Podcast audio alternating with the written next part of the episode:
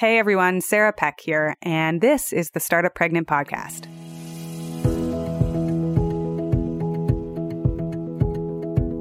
Today we get to talk to somebody who has been an entrepreneur for a long time.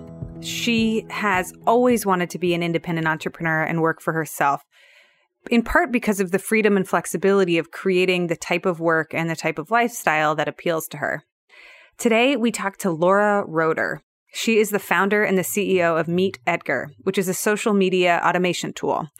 And right now she's starting a new company, Ropig, and she's been an independent entrepreneur running different companies since she was 22. In 2009, she founded LKR Social Media, and she ran a social media training company that taught business owners about the power of social media marketing.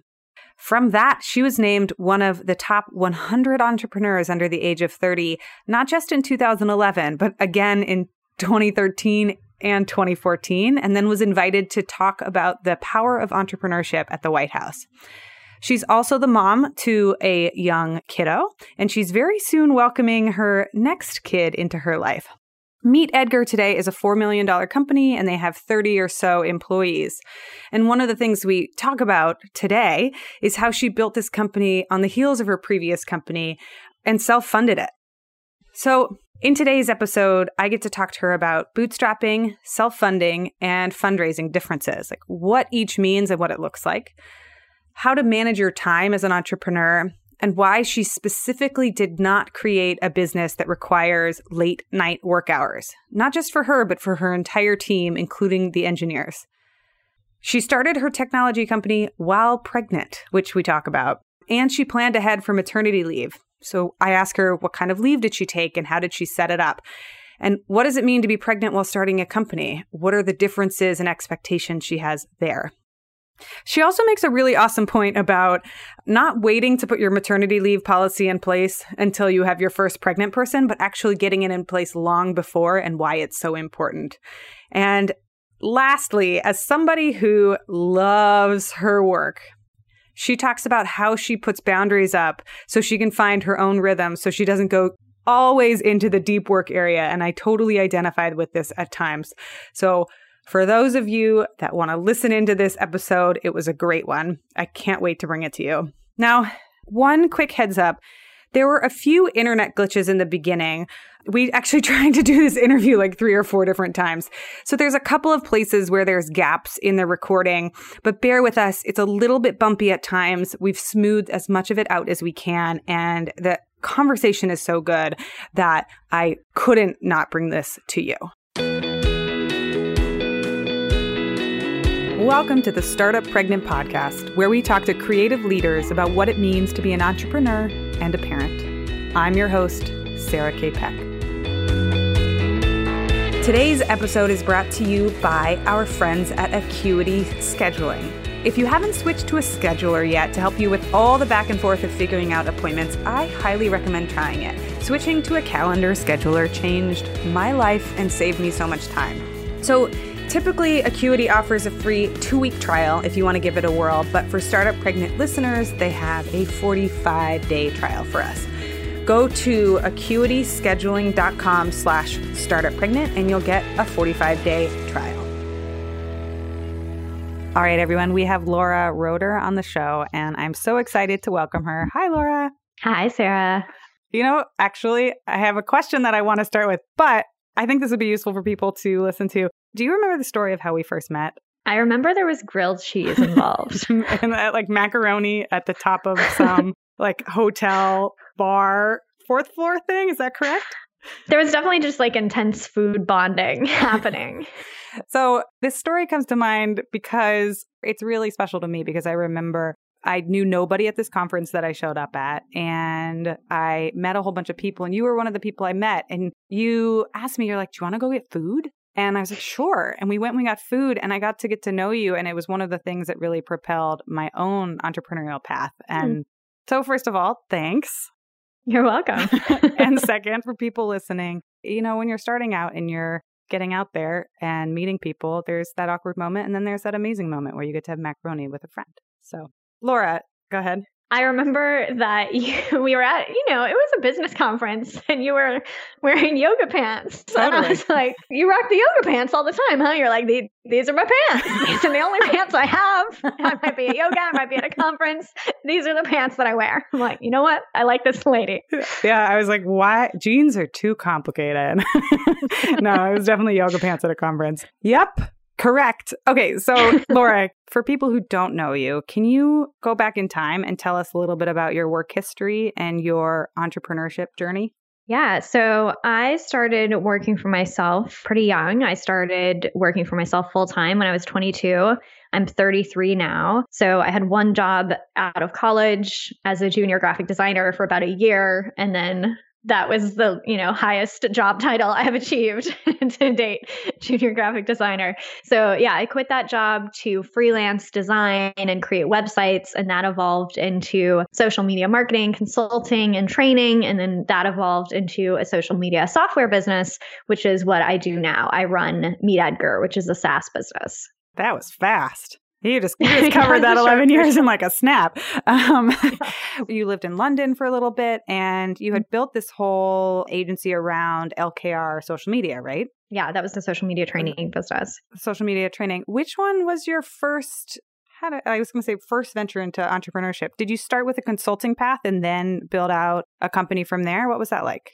So I started design freelancing is the first, way that I supported myself with my own work full time. And I think freelancing is such a great place to start, freelancing, consulting, any kind of service business, because you get paid right away, right? You don't have to raise money to build a product. You give someone an hour of your time and they pay you for that hour. So it's a way to build a business. It's something easy to do on the side, a way to iterate really quickly. So yeah, that's how I started training. So it was creating online courses, one-to-many model as opposed to doing one-on-one training. So that's kind of where I learned to build a larger business beyond just my time. But Meet Edgar is the first business where I've had a larger team. So right now we're at about 30 people. We've been running for about 3.5 years. This is my first business where I'm like, I have a leadership team. I have a larger team.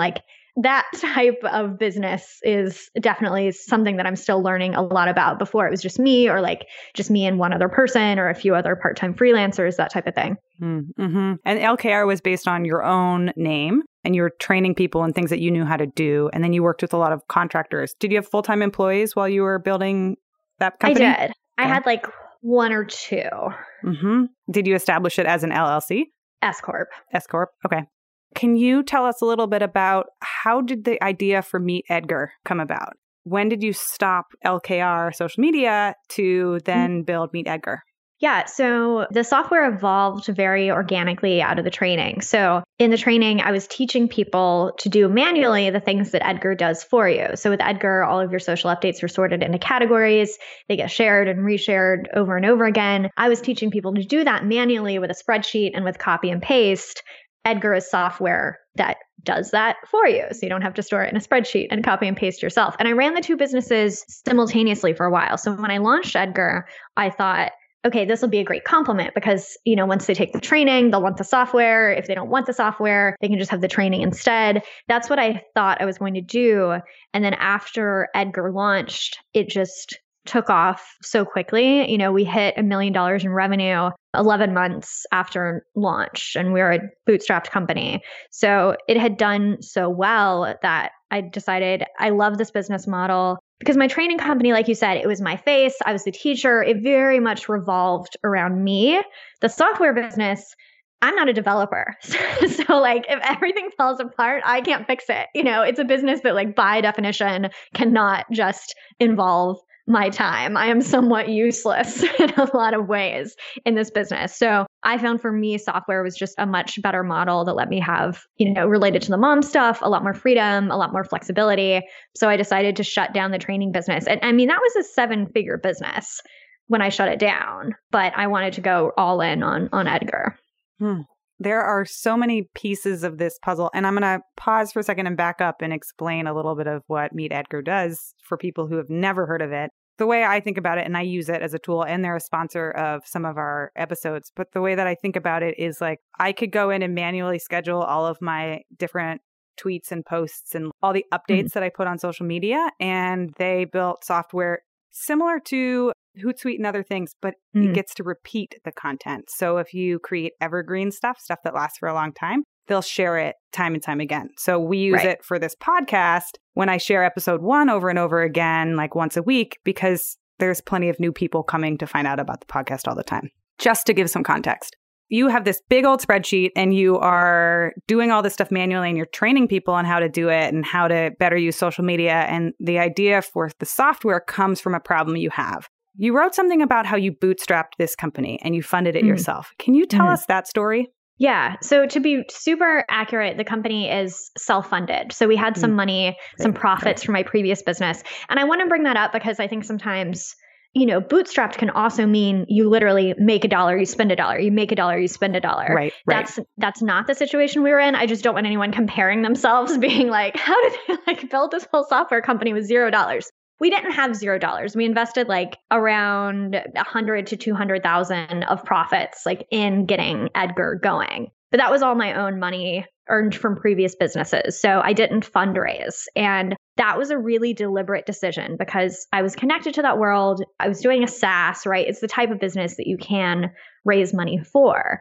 I have always been really big on the freedom angle of working for myself. I've always been very set with my work hours. Like I've never worked evenings, weekends. I like to travel a lot. This is a big reason why I work for myself is to have that freedom and flexibility. And when I looked at raising money, I mean, maybe it's possible to find investors that are like, yeah, go traveling for a few months. Maybe the business will slow down a bit, but you know, like it's okay. It'll work out in the end. Like that's not really how investors are like viewing their investment. You know, fair enough, right? And the way the model works also is that they need to get enormous returns. You know, if you sell your company for $50 million, that's usually not a win for an investor. Like maybe they just get their money back in that case. Like it often needs to be like more of like $100 million, like going public, like these types of scenarios is kind of the game that you're choosing to play if you take money.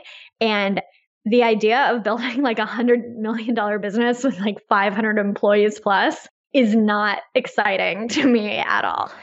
I think that's so interesting. And you said something that the tech people listening to our podcast will understand, but I want to pause and make sure we explain. What does SaaS mean? Yeah, SaaS is software as a service. So basically, it just means subscription software that you pay for every month. So any subscription you sign up for that does something for you, a tool that you use, that's a SaaS business. And what does that mean for you as a business owner? Why is that such a cool thing? Yeah, so it's a super amazing business model because your cash flow is really predictable and your cash flow is really even. So because people sign up, I mean, now we're at the size where we literally have at least one customer every day. And then those customers have monthly subscriptions. You know, they stay various amounts of time. They don't stay forever, although I guess some of them do. You know, we'll see. We've been around 3.5 years. We'll see how long they stick around. You're getting paid every month, right? So we literally are receiving money every day of the week. You make that sale at one point and then they keep paying you monthly. So from a business model perspective, it's a really amazing and can be a really lucrative business model. That's so interesting.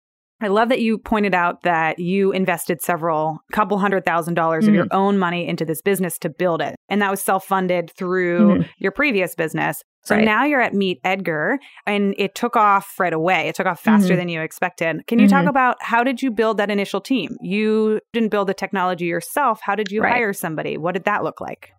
Right. So my technical co-founder is my husband. So that's my hot tip. Marry a geek. Marry a geek. I mean, they're just great people all around. But yeah, so he built the initial version of the software and then he hired out the initial technical team. We kind of joke that he's uncredited co-founder. We don't call him co-founder because we were clear that we weren't going to be like running the business together side by side. I was going to run the business. He's product side. He's building side. He didn't want to do all the business running. That part is fun for me, not fun for him. So he is my co-founder in the sense that, you know, he built it and he still helps to advise and oversee all the technical stuff. You know, it would be very challenging for me to hire a developer. Now we have a team of people that can do that, but he set that whole thing in motion. And of course, now we have a leadership team for the rest of the business as well. And a lot of those people were with us right from the beginning, like our head of operations, Sarah, our head of customer service, Christine, and now she's our head of customer service. Sarah was doing like project management. Now she's head of operations. Can you tell us about your pregnancy and your parenting journey? Because along the way, you know, you've been working as an entrepreneur, building your own consultancy, then starting this big company. How did you think about parenting amidst all of this and starting a family? Have you always known that you wanted to start a family? I have always known that I did want to have kids at some point, and running my own business, this was a very clear goal in my mind for the past 10 years of running businesses, is I want to have a business that also allows me to have time to be a mom, that allows me to take a lot of time off if I so choose. So over the years, I was moving more and more towards that point of, okay, I want a business that I can take off 3 months, 6 months if I want to, and the business can continue without me. And it was a problem that I really recognized in my training business, because that business, it could go on maintenance mode for a few months without me, but the business wouldn't grow. It would be stagnant. So it was something that I was like, okay, this isn't quite the perfect thing for me. How can I keep improving to move towards this goal? So the software business is something that ticks those boxes. And for me, these pregnancy journey and startup journey are very closely intertwined, because I was pregnant when Edgar launched. And so I knew that I was going to be on maternity leave within the first year of my startup, right? Which a lot of people will tell you, oh, that first year, you're going to be working 80-hour weeks. And you know, that first year, like, don't see your friends and family. So I would just like to publicly state on this podcast that is not the only way to do things. I took 3 months off, you know, when my startup was less than a year old. That's actually when we crossed that first $1 million in revenue. I was on real maternity leave, really not at work. And then I worked part-time for the first year of my son's life. So the next 9 months after that, I was working part-time. Wow, that's so incredible. And I love that you pointed that out. There's this script in people's heads that, oh, if you're pregnant, you can't do this. Or if you're running a company, it has to look this way. Or you have to get fundraising to do this. It's a theme that I'm hearing throughout all of this. You just said that you were pregnant when you launched, and then you took maternity leave and you worked part-time. How did that work? How did you do that? So I did it because I had other people that were doing stuff. And this is the thing, like when people are like, oh, you know, when you're starting out, you're going to have to work 80 hours a week. Well, however many hours need to be done, you can slice that up lots of different ways. So if there's 80 hours of work to be done, you can do it in 1 week, or you can do it in 2 weeks, and then it can take 40 hours a week. You can do it all yourself, or two people can do it, or three people can do it, right? And it will take less of each person's time. So to me, it's just ridiculous, this idea that like you have to put in this much time. It's always a choice, right? You can have 5 clients or you can have 1 client. Everything in your business is your choice. So the way that I was able to do it was to not do everything myself. And in retrospect, being pregnant at launch was this incredible blessing, because it forced me to really level up how I was running the business. Because I'm like, I don't want to launch something that just like stalls out 6 months after we launch it. Like, you know, that sucks. That doesn't sound fun. So it's like, okay, how can I make sure that this is going to keep going and keep growing while I'm gone? So I gave the other people on my team full decision-making power, right? So if you're in charge of customer service, you're not asking me about policies. You're not asking me who can have a refund. You're deciding that. You don't need to ask me that. Even things that I was more involved in the beginning, like marketing, it's just like, here's the plan. And then we have people to execute the plan, improve it, iterate on it. You know, as long as you allow other people to execute and make decisions and improve things, yes, work has to get done, but there's no reason that you as the founder have to be the one doing that work. Was that a mindset that you were able to adopt really easily, or is that something you've had to learn over time? That is something I very actively worked towards over the years. Like, I had been running businesses for a long time. I'd been getting better and better at not doing everything myself. So I think with Edgar, it was just kind of this experiment where I'm like, you know what? I don't want to do everything myself. I'm going to try this out and see how it goes. And it's still a journey. I mean, especially the marketing. For me, that's my background. So that's been the hardest part to totally let go of or to find the right leadership for. Right now, I'm running the marketing department myself, in addition to being the CEO of the company. And we've had that look, you know, a few different ways over the years. So it's a continuous journey, but I just knew that I didn't want to have to be responsible for everything and do everything myself. And I wanted to be able to say, hey, I'm going to work part-time for a while and still have this company that's thriving. And so how long was your maternity leave? How much time did you take off completely? And then what did it look like when you came back? So I talked to a lot of mom entrepreneur friends. If, you know, this podcast had been around, I would have listened to every episode of this podcast. And I just asked them all for advice. What they universally told me was, tell your team that you're going to take more time because you can always come back early. You know, I think it's really hard to predict what you're going to feel like after you have a baby. I was going to say your first baby, but honestly, like, you know, from what I've heard, they're all different. Who knows? And also maybe you'll have health problems. Maybe your baby will. Like, you just have no idea what's going to happen. They're like, take 3 months. If you want to come back at 2 weeks, sweet. But if you tell your team you're going to be 2 weeks and then you want 3 months, like, and you haven't planned for it, that's going to cause problems. So as an American, 3 months was kind of all I could wrap my head around. You know, my husband's British, so I'm sure he thought that was like a really short amount of time. But I'm like, okay, I'm going to do 3 months fully off. And I did. So I had 3 months where I was not working at all. And for me, I found that like during that newborn time, it wasn't like I was dying to go back to work. It also wasn't like I was loving not working. For me, the experience was like, I just felt so brain dead. So I was like, I just can't even like consider this one way. Like, I don't know what I want. I don't know what's going on. I can't think about anything. I was just like very drained and exhausted. So I was definitely glad I had given myself that time. It would have been very challenging for me to try to do any kind of like serious work sooner than that. And for people who have never been pregnant before or been a parent, why is that? Because it's like you're doing manual labor 24 hours a day. And me and my husband did pretty 50-50, by the way. Like, a lot of people have it a lot harder than I do. But, you know, if you're breastfeeding any amount of time, there's just like a lot of time where the baby has to be with you. And they eat a lot during a lot. Oh, Laura, this won't surprise you at all. But my mother told me, and I didn't get it until after I had Leo. She was like, you know how babies eat every 3 hours? I was like, yeah. She's like, you ate every hour and a half on the dot. And I was like, oh, Mom, I'm so sorry.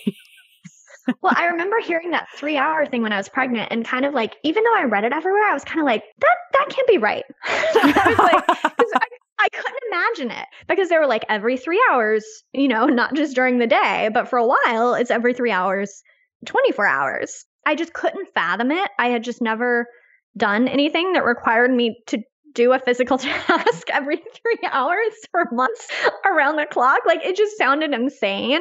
You know, it's one of those things that's hard to wrap your head around until you go through it. 1,000%. So I love that kind of like retrospective advice to other people as well. You got this advice from other women, which is just plan for more time. And then if you take less, great. Because, you know, as a systems thinker, it's like, oh, which one gives you the better the outcome? Oh, the one where there's more and then you cut it short is much easier to deal with because then you've also created a plan and you've assigned people tasks and you have a better process in place. So you took 3 months off. Then what did it look like coming back to work? So coming back to work, like I mentioned, I was part-time. So in our case, I'm trying to remember how the logistics worked out. I think we had like a nanny, like half days at our house. And then my husband and I would kind of trade off the rest of the time. So I was working from home. So I know a lot of moms that are just like, strap the baby on, like get to work, no problem. Sometimes even like a week after, they just can do it. For me, I found that I had to have a really clear separation between mom time and work time. I found it super stressful to try to like work during nap and then, you know, the baby wakes up early and you're halfway through your stuff. I found it really stressful to try to work while baby was, you know, laying on the floor staring at something or whatever they do when they're 6 months old. That did not work for me at all. So I found what I needed was like knowing that my husband was on call or nanny was on call so I could just be totally devoted to work for that 4 hour period.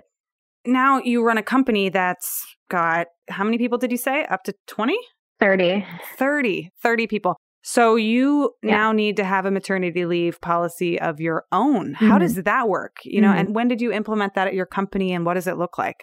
So I think from launch we had, I don't remember if we had like just 1 month paid for mothers or if we had 1 month paid for both at launch. We had a little something at launch, which by the way, I've read articles that are like, oh, once we had our first pregnant employee, we started maternity leave. And I just got to say, like, that's way too late because when women are evaluating your company, you don't have a maternity leave and you don't know what candidates you're missing out on. Them being like, or men too, right? For paternity leave. So yeah, don't wait until someone's pregnant and then be like, oh, pregnant lady, like, what do we do? What do we do? Like, don't make her figure it out. Make whoever's supposed to figure that out, figure it out.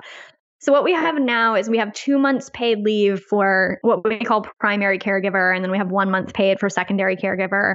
You know, that's really, really challenging as a small business. So right now we do have someone who's off on maternity leave. You know, with our team size, there's no one else to like replace her, right? Because everyone's basically, for most roles, they're the only person doing their job. It's not like, oh, we have the senior and then the mid-level and then like the junior and then the intern for every role. Mm-hmm. Like most people, it's just them. So I know why it's so challenging for small businesses to get maternity leave policies in place, because to be totally honest, you are like just sort of floundering a bit while they're gone. Like for her, a lot of her stuff isn't totally getting done. Like other people are just sort of pitching in to cover. But you know what? Like we're surviving and everything hasn't fallen apart and it's not the end of the world. And the value that she brings to the company long term is so worth the struggle that we're experiencing for these 2 months. 1,000%. And I think it's such a hard challenge because there's, yes, we should all have maternity leave policy, but then the burden is also on small businesses to try to figure it out when they're a team of 4 to 6 people. And it's one of the reasons why most societies in the world have figured this out, not the States, for how to create paid leave for not just one parent, but two parents. Right. You said earlier, you know, your husband is British and 3 months, he was like, what? Like 3 months is the 2 weeks. In most other countries. Yeah. Like, they're just like, why would you only take 3 months? It's like, your baby can't even like move yet. It's barely like bubbling and gurgling. Like, it might have smiled at you once, but that might have been gas. Right. What was your experience of becoming a parent? What was that like for you? I always say it's so much harder than running a startup, and people are like, haha, but I'm like, it's not a joke. And I know a lot of women listening will be able to identify with that sentiment. Like, I've been running companies a while. It's something I really enjoy. It's a skill that comes really naturally to me. Parenting has not come as naturally to me. And it's also something that's just new, right? Like, I'm doing it for the first time. I'm learning it all for the first time. You know, people will be like, oh, being a mom is the hardest job in the world. And it's become this sort of platitude, right? Or it's like, I think it's a little bit dismissive when people say that, like, it's the hardest job in the world. But I'm like, no, it's so hard, especially if you're a full-time stay-at-home mom.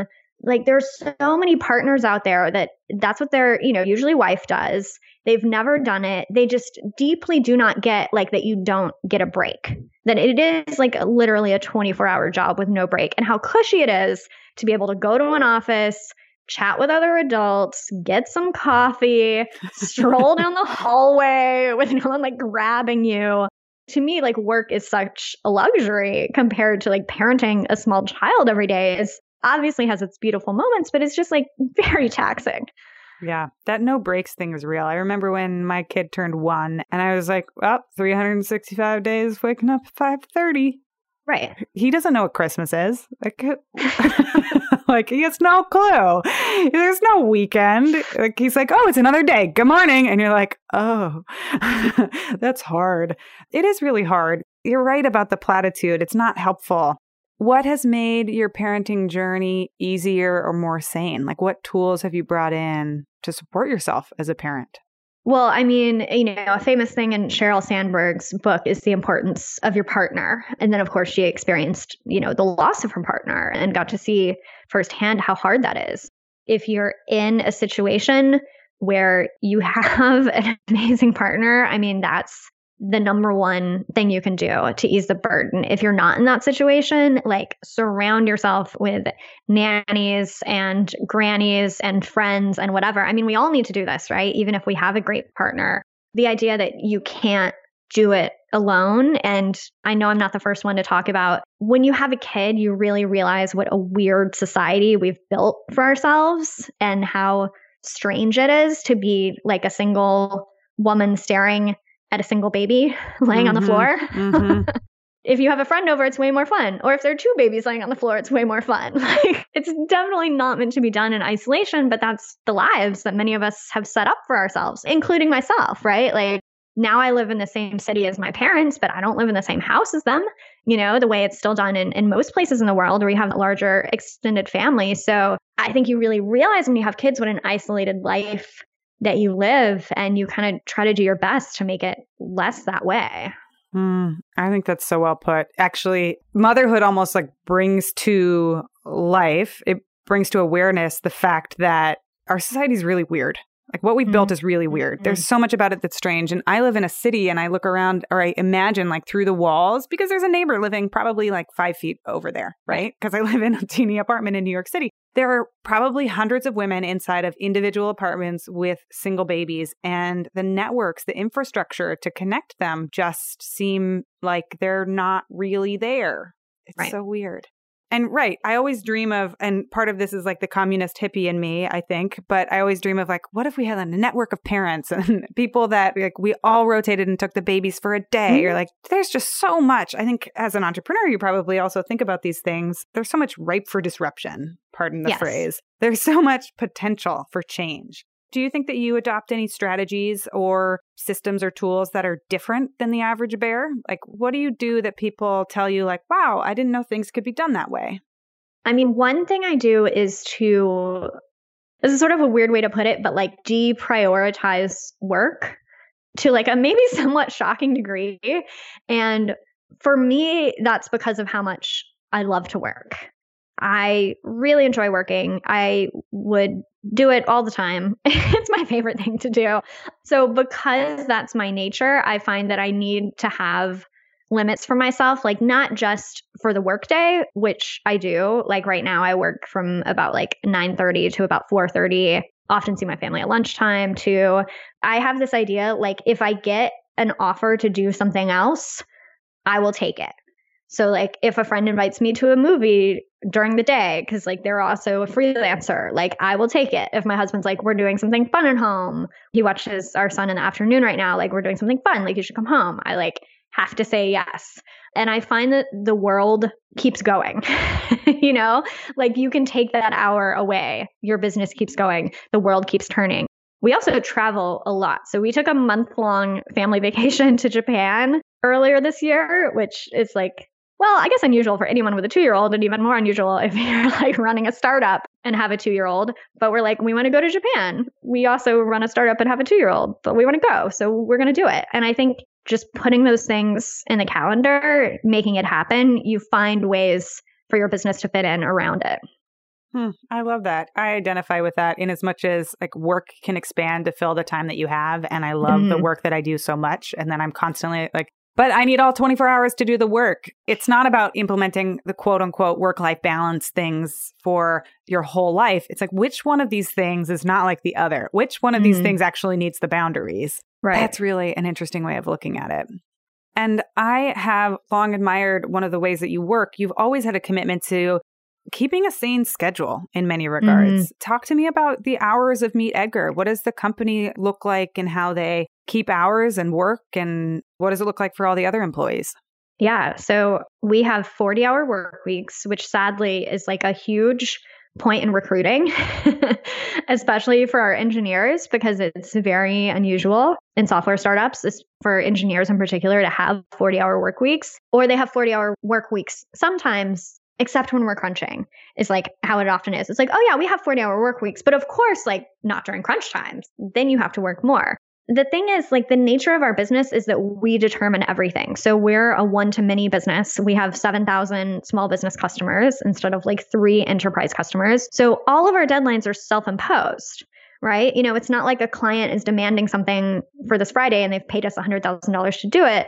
Like we update the software, we improve the software, like we make our own schedule. So if we're saying, oh, everyone has to work double time this week to finish it this Friday, it's like I said, well, let's just do it next Friday instead so that everyone can work a normal time frame. We're also a remote team, so everyone works from home, but we're all in North America. So I think like the dirty secret of remote work is that it often means 24/7 work. If you have an international team, it means someone somewhere is having meetings in the middle of the night, in the evening, before work, in the morning. Like that's just how it has to be if you have an international team. So I think often remote sounds really compelling and really amazing, but sometimes it can actually be like worse in regards to work-life balance. So we have a remote team, but we're all in North America. So we all work normal hours. So basically we all work, 9 to 5-ish hours. So you can shift that a little earlier or a little later, wherever you are, so that we can work together without anyone having to work weird hours. That makes a lot of sense. And you guys, for the most part, have been able to stick to those hours. Have you ever had a time when you go later? I feel like people are not going to believe this, but we really don't, because we really enforce it. So if it does happen that someone, if we see someone on Slack after their hours, we'll message them publicly and be like, hey, it's 4 o'clock. We have on our Slack what our work day is. You know, some people are 7 to 3. So we're you said you were going home an hour ago, go home. So we're okay. People at our company genuinely do not get emails in the evening, do not get emails on the weekend. It's just our culture. We just don't do that. That's amazing. I love the idea that parenting actually gave you some of these boundaries in some regards. It's oh, this is what it is. And I'm going to have to adopt that rule. When a friend invites me to a movie in the middle of the day, I should say yes. That's a good rule. Yeah, exactly. See what happens. See what happens. It's going to be fine. Okay. So then what comes to mind for me, and I wonder if listeners are thinking about this too, one thing that I think that people who maybe haven't had the success that you've had struggle with when they're back at the very beginning, or they don't have the cash in the bank. Some of these things that we're talking about can seem well, gosh, that's great for you, Sarah, for you, Laura, but that just doesn't work for me right now. I don't have the luxury of choosing what I do. I don't have the time luxury or the financial luxury. Can we wander into that space a little bit? What about people for whom they have very, very little money, or they're starting a business on the side where they're working full-time already? What kind of advice and help do you have for people who are at the very beginning of this journey? So, one, you have to get real about your own situation and not be resentful about it and not have fantasy about it. So, if you have 2 kids and you work a full-time job and you're starting a business on the side, you have a lot less time to devote to that business than someone who, doesn't have a full-time job and has no children. This is the reality that you're living in. So, if you have 2 hours a week to get your thing going, comparing yourself to people who have 80 hours a week to get their thing going is not going to do you any favors at all. Don't do it. It's not helpful. So, that's one. And two, I do think you can make smarter choices from the beginning about what you're crafting. So I have one friend who just launched her own business, quit her job to do it full time. She has a kid who's about 2 that I don't know what her official work hours are, but they're definitely part-time-ish.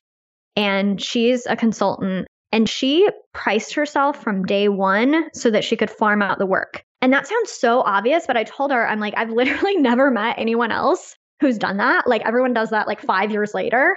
They make themselves as cheap as possible on day one. And then 5 years later, they're I can't take the stress anymore. I'm going to raise my price so someone else can do it. She just started that way from the beginning. She's oh, I don't have time to do all this work. What can I do? I'll have other people do the work and then I'll charge more so I can afford to pay for them. It's business 101, but there's this mindset thing that a lot of people think they're not allowed to do that from the beginning. But Eva's doing it. So I know it can be done.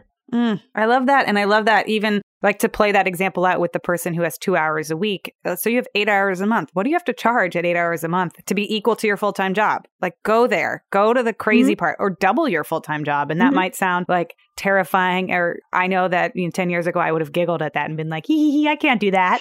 But what if you could? That's a really interesting exercise. Okay. So I guess my final questions for you. I'm going to do one on parenting and one on entrepreneurship. If you could go back and give yourself advice on entrepreneurship, tell your 18-year-old or 22-year-old self anything to do differently or do faster, what would you tell yourself? The whole lesson of how to work with other people and have other people that you're not just delegating work to, but that are truly collaborating to build your business together. I think that's the secret to everything. That's the secret to your business being more successful. It's also a lot more fun, by the way, if you're not just in this alone, having to do everything yourself. And the cool part is you get to choose who you work with. So they're going to be really smart, awesome people, ideally, that you really respect and you really like.